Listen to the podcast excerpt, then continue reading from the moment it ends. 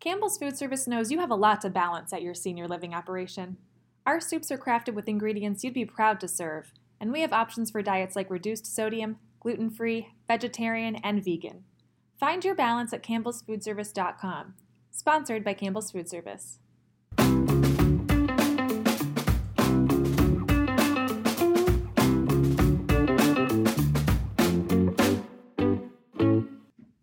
Baby boomers will be entering senior living communities in large numbers in the years ahead, and these newcomers bring with them a whole different set of dining demands and food preferences.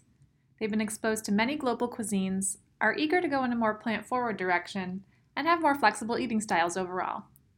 Listen as senior editor Pat Coby speaks with four experienced senior living chefs: Steve Plusha, executive chef at Penswood Village; Ryan McNulty, corporate executive chef with Kira Hospitality; Eric Eisenberg, Director of Dining Services at Rogue Valley Manor; and Hagop Hagopian, Executive Chef at the Clare, to see how they're changing up their menus to accommodate these tastes of younger residents. Chef Plusha, how do the dining demands of the newer and often younger senior living residents differ from those of the older crowd? Wow, where do we begin? It's really even advanced farther in the last 6 years. Some of the bullet points would be food sourcing, eco-friendly products, and sustainability. That's starting to really be a really big one, the eco-friendly products. You know, this whole straw thing, paper and plastic is just part of it. Right. Sustainable aquaculture, definitely a huge, huge one when it comes to different from the older crowd. And that also includes sustainable food sources. Where am I getting these meats from, et cetera. Not only that, is how are they being harvested? How are they being harvested, whether it's slaughtered or how they're fished, what type they're fished, is it net, is it long line, what coast they're from, examples. A big change of the plate, which if I may say, I'm a big part of. We're trying to make that plate into 3/4 vegetables and 1/4 protein. You know, that old food pyramid is definitely good. It's changing. Right. Choices and choices, Pat. More and more choices. I need to get much more choices in there. That they definitely, not that they don't enjoy good turkey and they don't enjoy a good piece of prime rib, but you know, we need to get more diversity in our choices and how we do them. Right. So can you mention a couple of specific menu items that you've introduced that kind of address these demands? I sure can, and I'll bring up two ones that I'm very, very proud of, I must say. I don't know of any other facility right now that's a retirement community. I'm buying what we call now Omega-3 chicken. Omega-3 chicken is from western Pennsylvania here by the Amish, and it's about 20 independent farmers that got together. And what they have done is they changed the feed. And the feed, so being marigold and soy, is now flaxseed is the major ingredient. So, for instance, a bone-in chicken thigh might have had, as far as omega-3s, 200, 210. The omega-3 chicken that we're buying now, again, that's a bone-in chicken, is 1,200. Wow. It's more than 5 times the amount of omega-3s.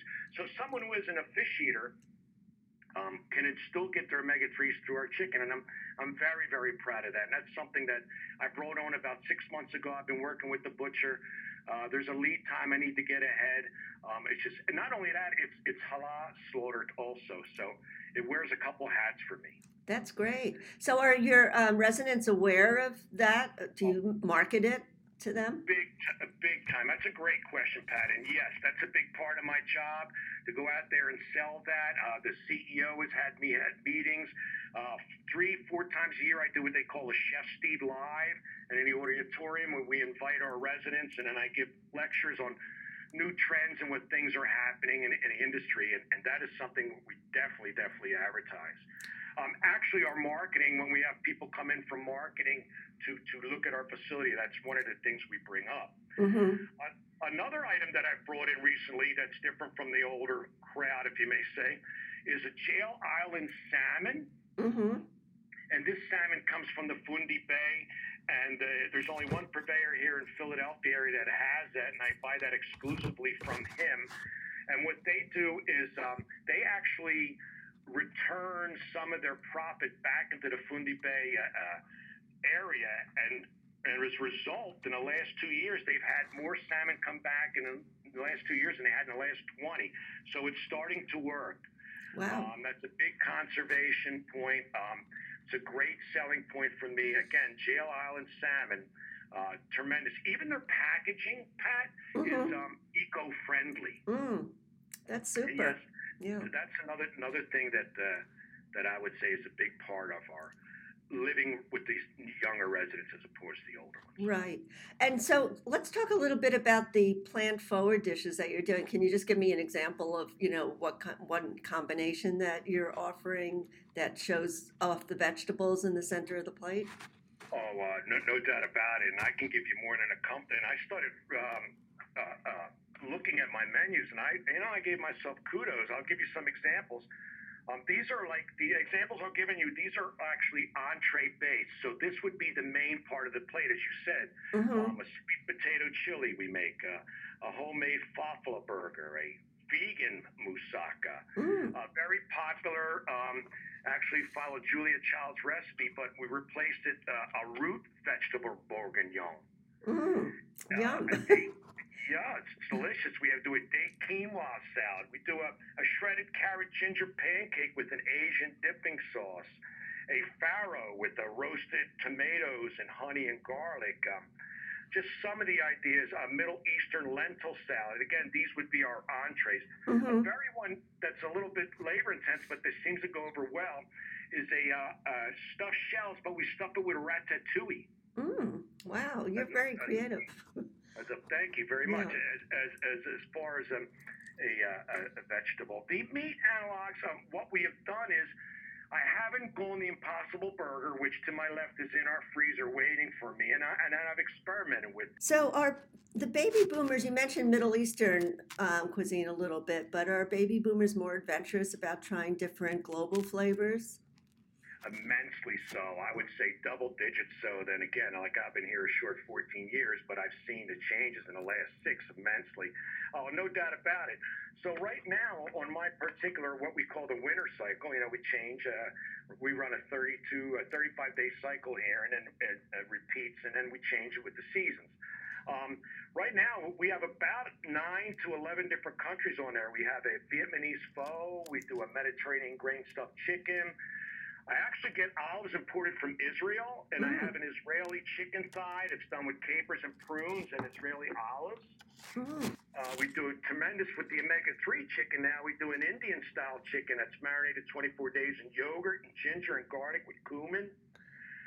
We do an Israeli salad. We also have, of course, you know, some of the classic Mexican dishes. Right now we have... Hungary's on the menu. We have a Hungarian potato soup that we make is really excellent with the whole egg. And we also do a smoked Kassel rib, which is a nice German dish at this time of year and Christmas. Mm-hmm. So I'd say now between 9 and 11 different countries. We definitely enjoy our Japanese friends. We do a lot with them also. Yeah. So are some of the older residents into this too, or is it mostly the newcomers that are into the global cuisines?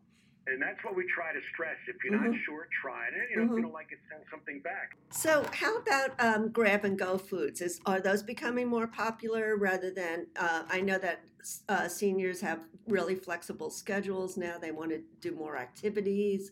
So are you doing more grab-and-go and fewer, set meals, or is it a good balance?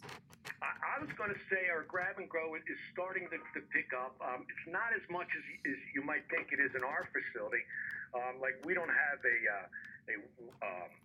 a bar here, but generally there's something available for them to eat besides the hours of 2 and 4, and even though there's grab-and-go there, most of our residents here are independent, so they still do a lot of cooking for themselves also. Let's just talk a little bit about what you're planning for 2020 to end up the podcast. Oh, well, we'll definitely continue on the path we're on. I kind of feel when we look at some other communities that we're already on a little bit on the cutting edge in some of these things, and continue the course. I mean, plant-based proteins is going to be big. The vegetarian-based is also big. Continue with our grains, the farro, the frika, the bulgur, the couscous. the ethnic cuisine, to keep taking them up notches from the Indian and the Vietnamese. We're going to continue that. I'm looking into actually another product that I'm trying to get that was developed for the Army. Ooh. And that's in eggs that are high in omega-3. And again, high in omega-3, we're talking about almost 100 times more omega-3 than a regular egg, believe it or not. Wow. Another future that we're going into, and since we are still dealing with meats, and they're still part of us, and we don't want to throw the baby out with the bathwater type thing. But what we're doing is we're stepping them up a notch. Examples would be just in regular pork, we're going to go up to we do a Duroc pork loin. Mm-hmm. Instead of doing just a regular rib, we're going into the Hereford line, the upscale fishes. Fishes that are literally coming out of the water, 48 hours before we get them. And we're lucky to live around the Jersey coast, so we do some great things with fish here. The blended burgers we're going to continue. And then some of our unique items like bison burger, which we bring on the menu, and items like that.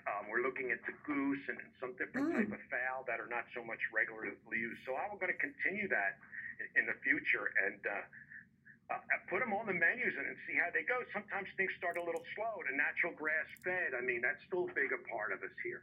Mm-hmm. So if we're going to have these proteins, what I'm suggesting is we do it like an upscale. We have a little bit less red meat on our plate, but the meat we do have, we're going to make more top of the line. Great. Well, thanks so much, Chef Steve. I really appreciate your input. Well, Pat, I appreciate you taking the time. Chef McNulty, so how do the dining demands of the newer and often younger senior living residents differ from those of the older crowd? Well, to start, I think the older crowd is much more traditional in their food and dining choices, where the younger crowd is more willing to expand their palates, and frankly, they expect more options. We deliver a unique five-star experience in most of our communities. So we're adapting and preparing for the new senior, where formality isn't quite as relevant, although we're still holding true to those standards. We're creating some more less formal dining areas, transitioning to smaller cafes and bistro-like environments to appeal to the newer residents. Right. So are there specific dishes that you're gearing towards the younger crowd? Like, are they looking for more plant-based options? Honestly, they aren't. Now, in some of the newer models that we're working with clients, it's more of a scatter system or a food court style where they have a lot more choices with a lot more daily specials. Mm-hmm. And that gives us the chance to influence them and add some more plant-based options. But we're not selling it as plant-forward or plant-based. We're simply supplementing some of the animal protein with more plant or vegetable protein choices. Right. So are there specific dishes you can describe that do this, or that, are some of the newer dishes that you introduced with the younger crowd coming in? I talked about the plant-based, and we're also trying to influence them with more globally inspired flavor profiles. Mm-hmm. So we did a chicken tikka flatbread that was really, really nice, and they seemed to enjoy that with some nice greens on top.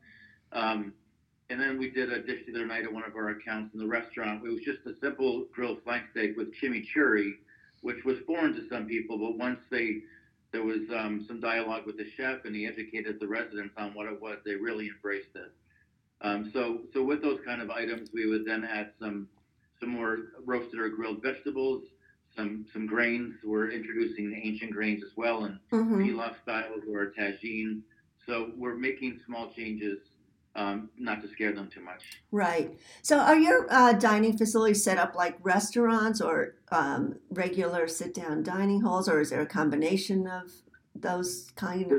There's a combination. Mm-hmm. We have memory care, we have assisted living, independent living, and we also have full-service restaurants, and then cafes and retail operations as well. Right. So you mentioned the cafes a couple of times. So what kind of food do they serve there? Are they geared more to flexible meal times and, more like a drop-in kind of eating experience?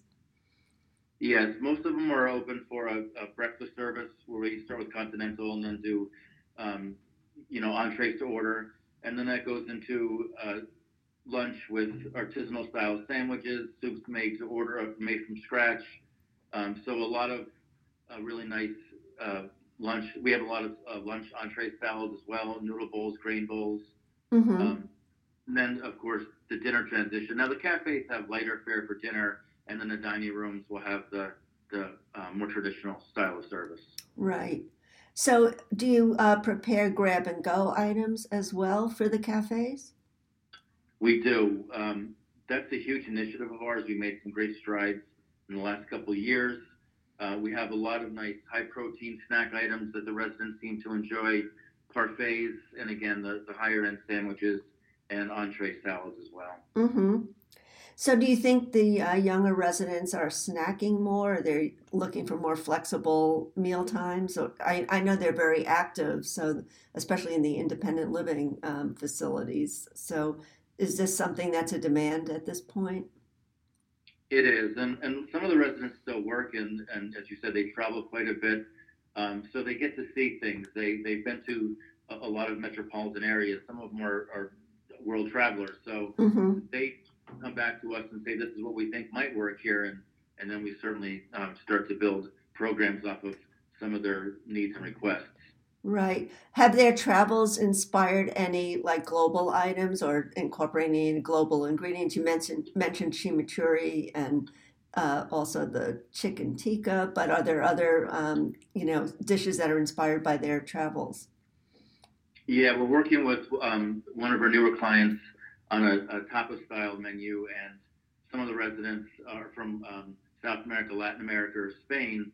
So we came up with a plant-forward vegetable paella, which went over really, really well. Mm. So we'll take some of that inspiration and work it into our menus. Great. So I know that you have bars in some of the facilities as well. What kind of beverage and food offerings are you putting out at the bar? Most of the bars are transitioned in the evening meal periods. And we'll a couple times a week at least, we'll have a happy hour menu, mm-hmm. and the chef will prepare some nice canapes or hors d'oeuvres or some butlered items. And then for the more traditional service, where the bars are open for extended periods of time, we'll have traditional bar snacks coming out of the kitchen as well. Right. And the bars, I imagine, serve cocktails, wine, and beer. Are there are the residents into some of the craft cocktails as well? Yeah, in a lot of our higher end facilities, they do get into. They have specialty drinks, and a trend that's coming along, and we have in a few facilities, is where they have bar lockers. Oh, where it's a beautiful mahogany kind of locker room setup, where the residents can keep all of the alcohol and spirits that they'd like in that, and then they can take that out and have their own little cocktail reception or rent out some space at the bar for friends and family. Mm-hmm. So that's a trend that I see in the future expanding quite a bit, and then we can certainly supplement them with some nice, again, butlered hors d'oeuvres or canapes. Right. So as we move into 2020, what are some of the things that you'll be introducing? I know that chefs plan, several months ahead. Are there new items coming down the pike that you can talk about? One of the plans we're really focusing on is, before we take giant steps forward, we really still want to promote culinary training and education and making sure we're developing our team members to give the best quality of food and service to our guests. So, to keep up with the trends and sticking with that culinary development, comfort food is still king, mm-hmm. regardless of what the trends are. But we're looking at a lot of creative ways to take comfort items and put a really modern or contemporary twist on them. Right. Roasted pork loin is huge in our retirement communities. Mm-hmm. So one of the things we worked on was without giving them everything right in their face all at once, where it can intimidate people. We did a really mild Ras el Hanout spice rub on the pork loin and then roasted it. And a lot of the residents really took to it because it was a different flavor profile, but it wasn't too aggressive for them. Right. So we're doing little changes like that. Oh, cool. And so do you do demos and that kind of thing too at the facility so that the residents become familiar with like new flavors through that?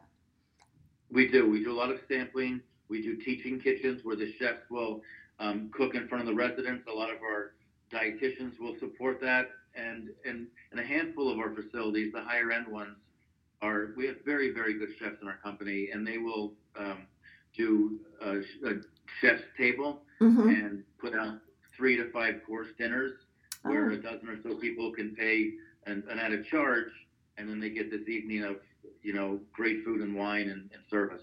Is that something that you find the younger residents coming in or demanding or looking for? Not demanding, but, just like requesting? Yeah. They are almost demanding at some points because they've grown in such popularity where they're booked 2 or 3 months out. Wow. So that's a really big thing, especially with, recruiting, and we have to keep all the residents happy. So it makes a huge difference when the food program is successful. Right. I think the one thing to know was when I talked about gently adding the seasonings and different flavor profiles, one program we're working on is noodle bowls and broth bowls, mm-hmm. and how to gently infuse those broths with things like star anise and cinnamon and clove that they're not really used to in that style of food. So I'm excited about that as well. Yeah, it sounds really great. Well, thank you very much, Chef McNulty. I really appreciate your input. Thank you for your time. So, Chef Eisenberg, how do the dining demands of the newer and often younger senior living residents differ from those of the older crowd?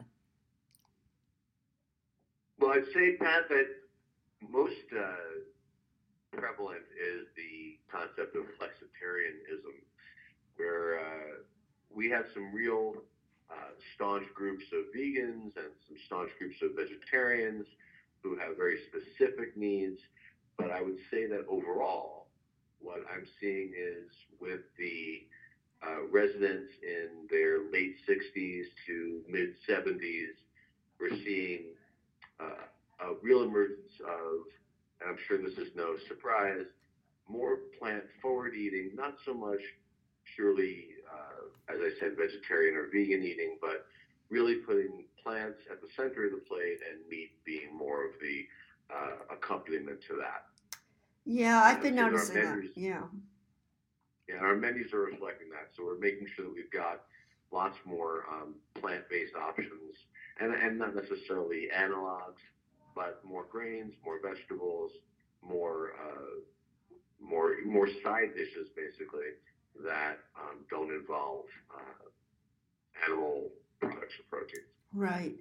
Can you describe a couple of the dishes that you've added that kind of reflect this trend? Certainly. I mean, we have all kinds of. We look at East India, so there's a lot of East Indian dishes where we're doing curries and North African tagines and things that are focused on plants,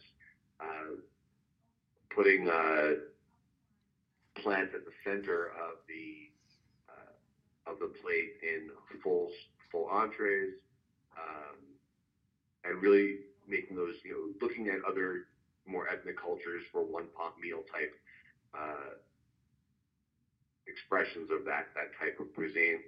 I would say that, but also more importantly is just offering more colors across. We do still serve buffets in our community, mm-hmm. so putting just more colors across the buffet that are enticing. So there's just more vegetable options, more grain options, more rices, starches, and so on, just to give people more to choose from, and build their own meal. Right. But certainly looking at those, Asian, African cultures to find ways to create interesting one-pot meals that involve, where we'll see a grain, a legume, and vegetables, along with some very interesting or aggressive seasoning to bring it to life. Mm-hmm. Well, you are based in the Northwest, is that correct? the Pacific Northwest? Yes, well, and my community is in Southern Oregon, so we're just across the California border. So we're really right there. We've got kind of that Northern California vibe amongst our clientele. Mm-hmm. So do you use a lot of, you have a lot of seasonal ingredients obviously available to you more so than someone in the colder climes or the East Coast. So do you use a lot of seasonal produce in these plant forward dishes? Absolutely. Because we have a very large community, so we're 1,000 residents and with 600 employees and a lot of special events and catering. We're doing a little over 3,000 meals a day. So there's a lot of food being produced. So it's kind of hard to work with smaller farms to get the kinds of volumes that we need on a regular basis. But we do have sort of a middle range, mid-sized farm nearby that we do a lot of work with. And they have a nice rotational crop from mostly corn in the summer, but lots of nice, moving into the end of the summer, early fall, lots of nice different squashes. They also do summer squashes, zucchini, and yellow squash, and so on. So we do a lot of work with them.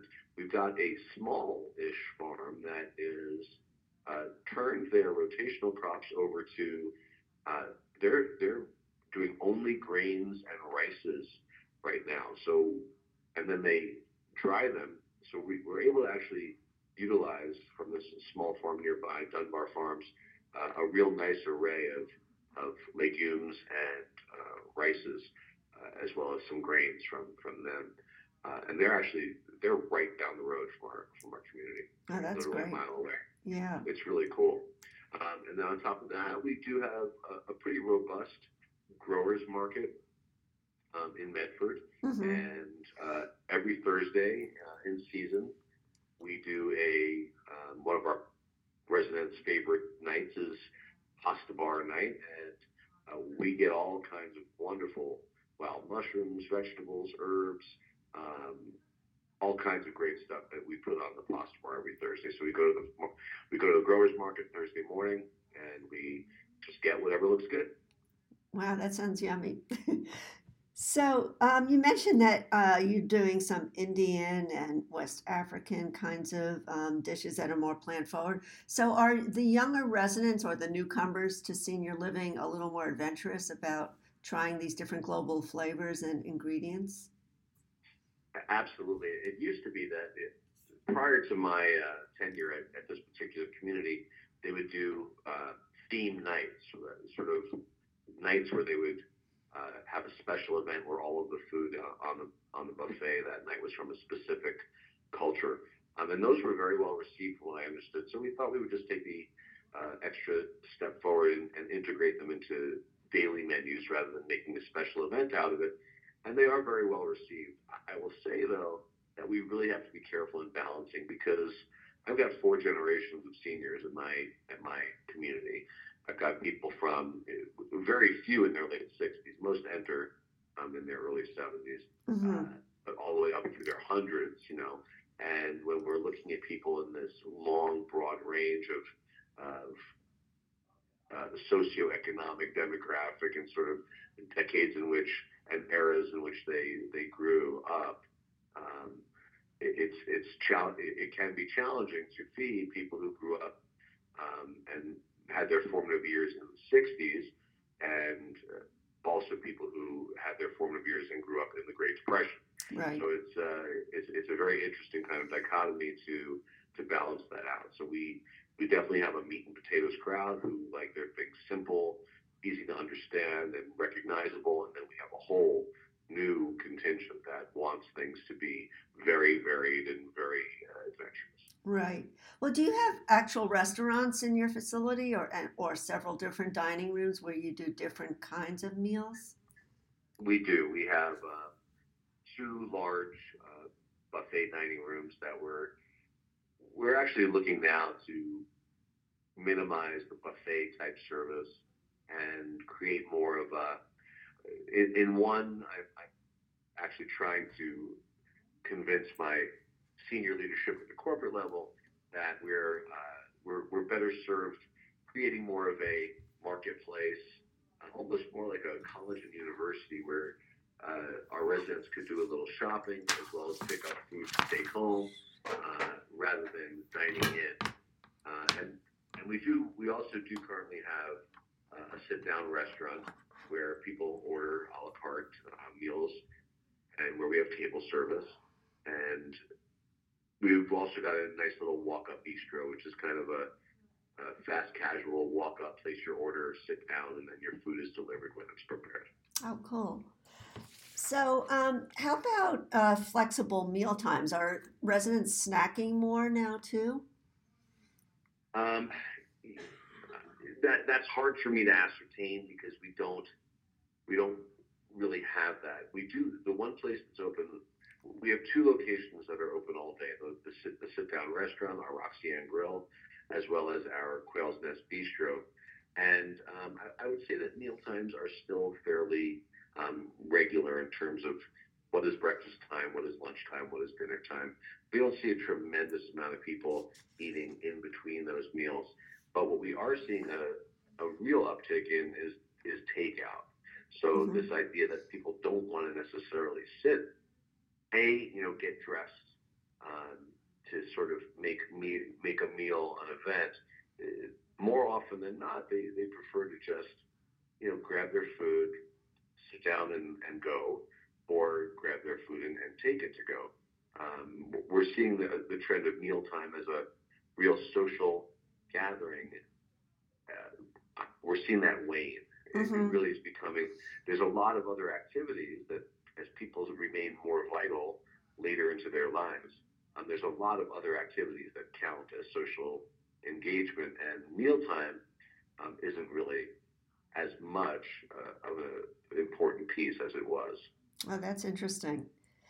So how about at the bar? Are you doing more at the bar in terms of food? Are there more bars available to customers and residents? Now, in my particular community, our bar is not incredibly robust. We do have a it's actually part of our bistro. So our walk-up fast casual location also serves beer on tap and wine and so forth. Mm-hmm. But we don't have a full bar anywhere on campus.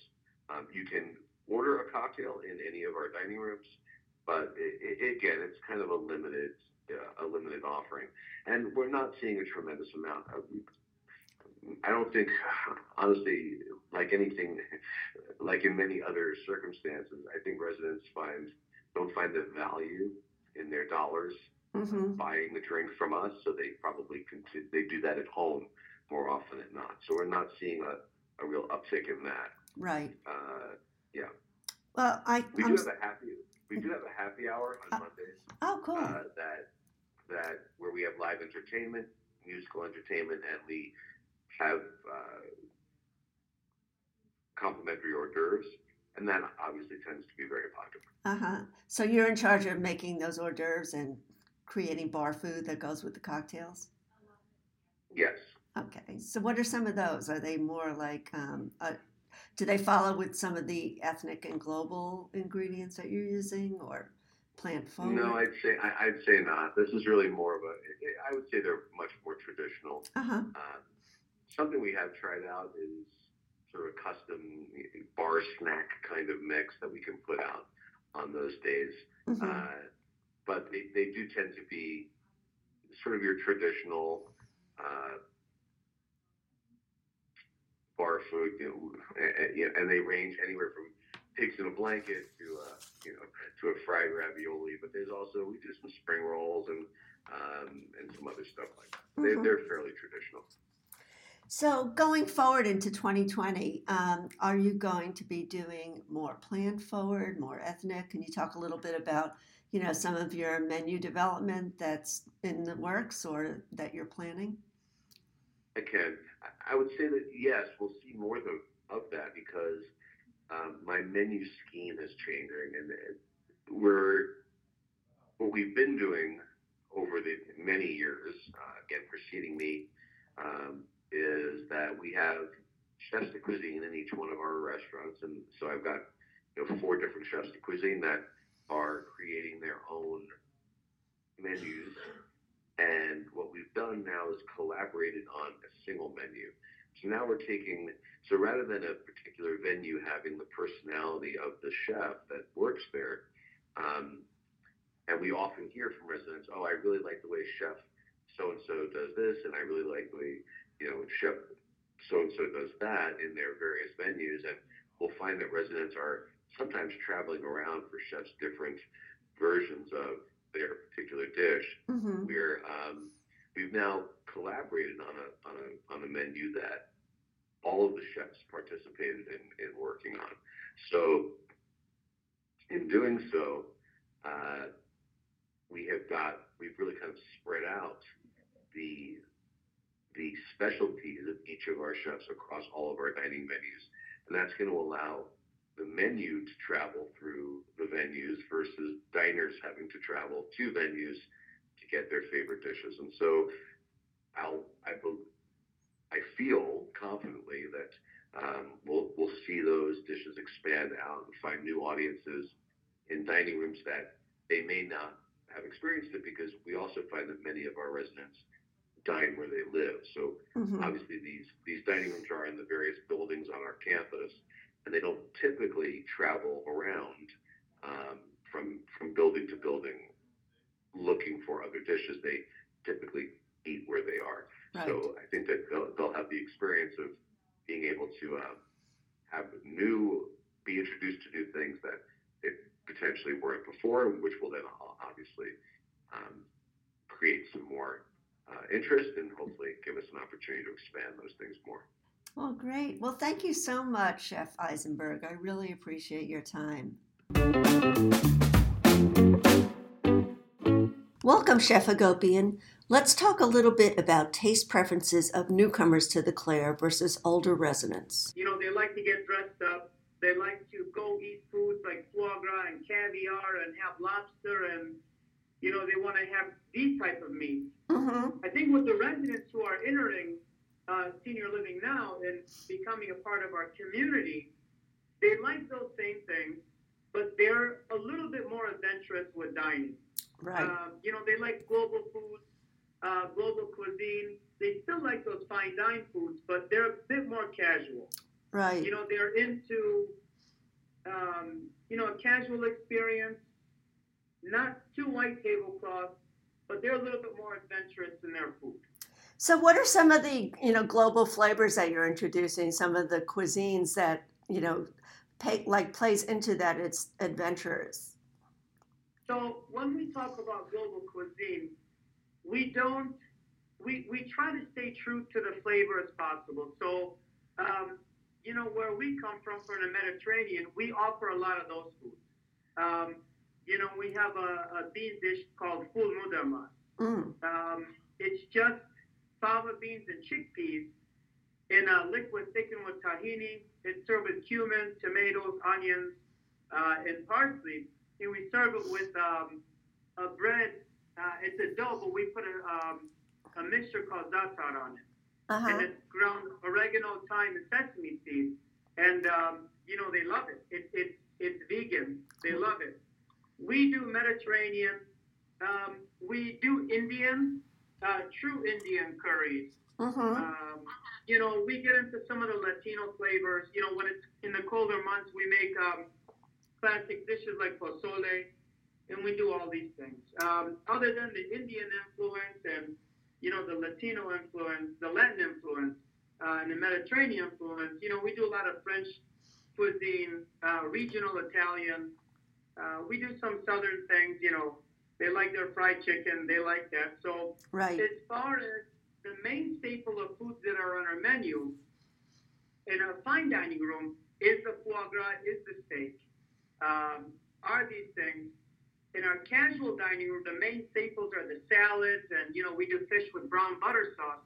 But we have two specials daily that we have to provide. And this is where we become a little bit more global with food. So nightly we change it up. Mm-hmm. And we have to, because they dine with us every day. So the challenge is, you know, what are some things that we can bring in not necessarily that's new to them. Maybe they haven't had it in a while, or just these flavor explosions with the curry and turmeric and all these different spices. Mm-hmm. So how do you get them interested in it? Do you sample so that, you know, they could taste it beforehand, or do you do demos? Well, we do demos. Part of being an executive chef, I guess, is being a salesman. So, you know, we provide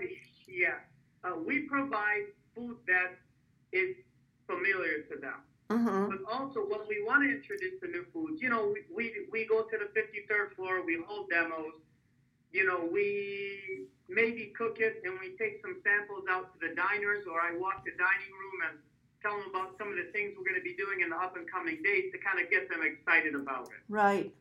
That's cool. Now, you mentioned that the younger residents are into more casual dining sometimes, and so do you have different... have a cafe and a sit-down restaurant. You have several different venues for them to choose from? We have many dining outlets. So mm-hmm. we have a casual bistro. We change. So all of our dining outlets, we change the menu weekly and daily with a special. So we have a casual dining restaurant. It's all a la carte. It offers different type of pastas, sandwiches, seasonally inspired salads and fresh seafood. This is a casual restaurant. Mm-hmm. The gourmet restaurant, which is on the 17th floor, it's called the Grafton.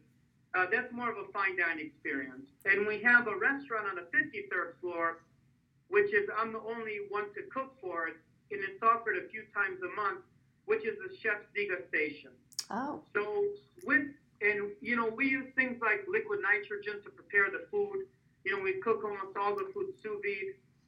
So it's a little bit more different than what you would find in the other two restaurants. But we know the age range in our community, and we've created the venues to accommodate all different tastes. Right. So you mentioned a little bit about, you know, vegetable forward dishes and how you're doing more vegan and vegetarian. So can you give some examples of those? Absolutely. I have, my whole career, I've been basing my food basically off produce. Mm-hmm. We have so many wonderful vegetable dishes. You know, we just don't do Brussels sprouts. We shave the Brussels sprouts. Maybe we put, there's a cured meat called guanciale. Mm-hmm. We saute the guanciale with the caramelized shredded Brussels sprouts. You know, we put orange zest in there, and we put Pecorino Romano in there. Mm. So, you know, we have beets. A couple examples of some of the side vegetables that we do will be, again, we'll do roasted butternut squash with apples, and we'll serve a curry sauce with that. Mm-hmm. These things. We take vegetables, and we just make purees with them. When we glaze turnips, I cook on the line many nights, and this is one of my favorite things to do. So when somebody orders glazed turnips, you know, we put the honey in the pan, we wait for the honey to caramelize a little bit, then we put the turnips in, we'll put our sea salt in, we'll mound it with butter, and we'll put some type of fresh herb in there, like dill. Yeah. So these are some of the examples of the dishes that we're doing now.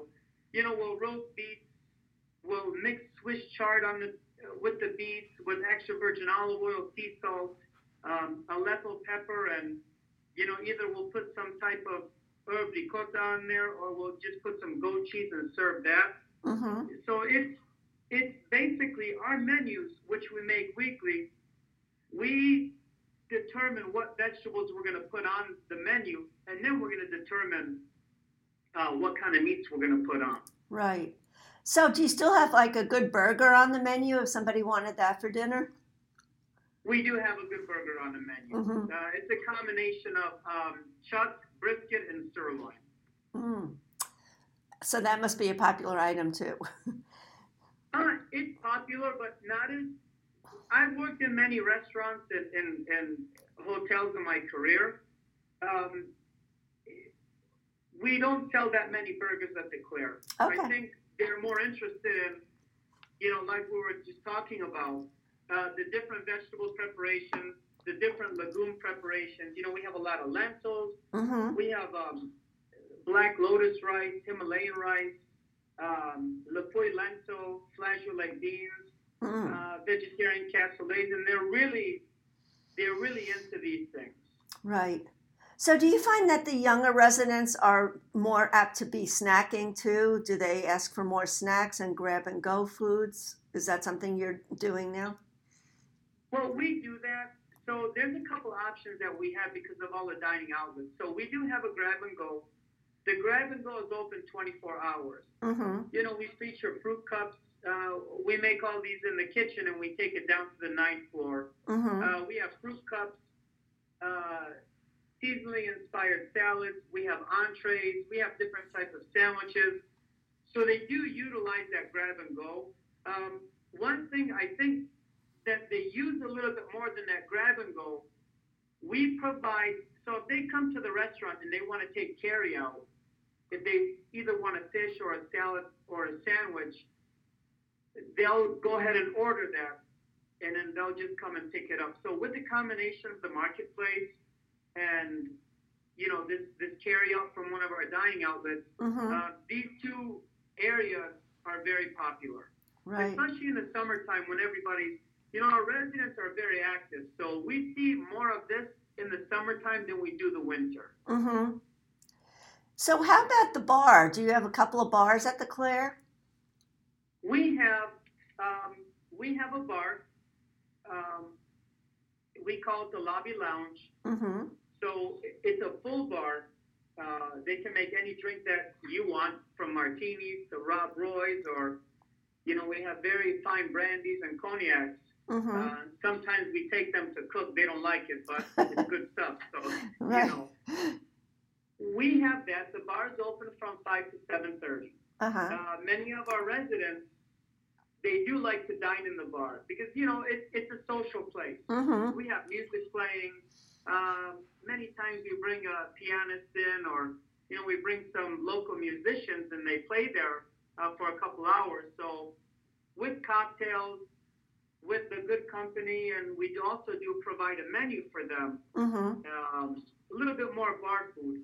Mm-hmm. We'll have some of the fine dine appetizers like foie gras, or we'll have like poached lobster tail for them. But we also offer different foods. The hamburger's popular in the bar. Mm-hmm.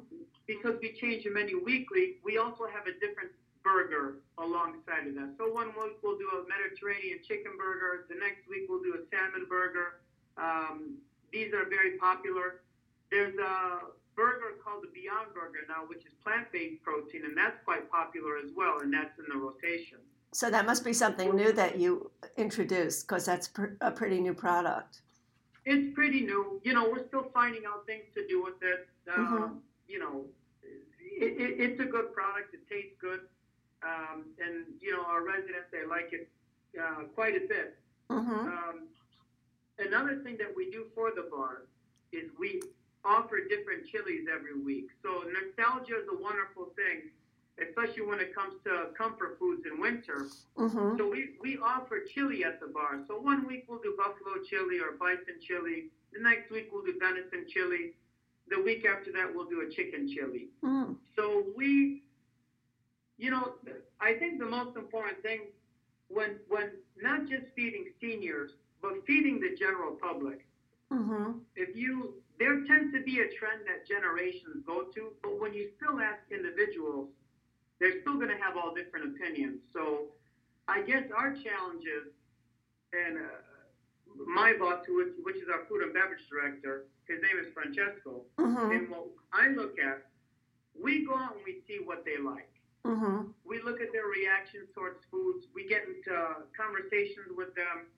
So it's really up to us, because we have this large amount of people that we have to feed. We just have to create variety. Right. We have to create variety and value. So some fall into the flexitarian, some still want the white tablecloth service, you know, some want grab and go. Mm-hmm. You know, these are all things that are important. I guess it's just up to the management to find out what that is and, you know, make sure that the residents are taken care of. Right. I guess they just want more options because that's what they're used to in, you know, before they came into the Clare. Absolutely. So the Clare has to compete. You know, not only do we have to compete with the Michelin restaurants, we have to compete with the casual dining or the quick burger that you can get in the Gold Coast area. So, you know, to be a chef, I guess at the Clare, you have to wear many different type of hats. Right. Well, it sounds like you're doing a good job of that. Well, we hope so. Yeah. We hope so. How many residents do you feed, I guess, per day? Well, we probably do about 23,000 meals a month. Wow. And does that include breakfast, too? Do you do a breakfast for the residents? That includes breakfast. So the breakfast that we do, they have a free breakfast in the morning. So we set up a buffet for our residents, which include a Vienna soiree, which is a Danish and a laminated doughs, different breakfast breads, muffins, Danish. We have Greek yogurt, and we have flavored yogurt. We make our granola over there. We have a hot dish that we do. Whether it's going to be a frittata or a quiche or, just scrambled eggs. We offer a lot of brie. They love brie in the morning, manchego. We offer berries and fresh fruit and whole fruit. And, it's really a nice setup. Yeah. Well, is there anything else you want to talk about regarding the menu and how you're changing it up? I think the trend is, and this is what I feel good about, is everybody's learning more about food these days. You can go online and learn. So I think the trend moving forward, or what should be standard, is a holistic style of cooking. So when we prepare foods, and I'm very passionate about this, when we make stocks, we buy about 250 pounds of chicken bones a week. In those bones contain collagen, which is very good for your joints. It's very good for you. We make all of our dressings. Now, all of our dressings are 100% made in-house. It's lower in sodium than the prepared dressings. Right. We'll buy the whole chuck roll. We'll break it down.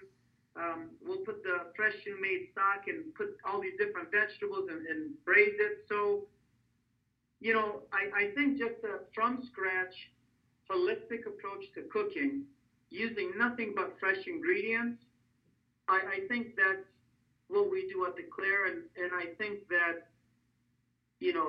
not only senior living places, but all restaurant chains and all restaurants should start thinking this way, because this is the way that we need to go, especially with the diet of everybody. Right.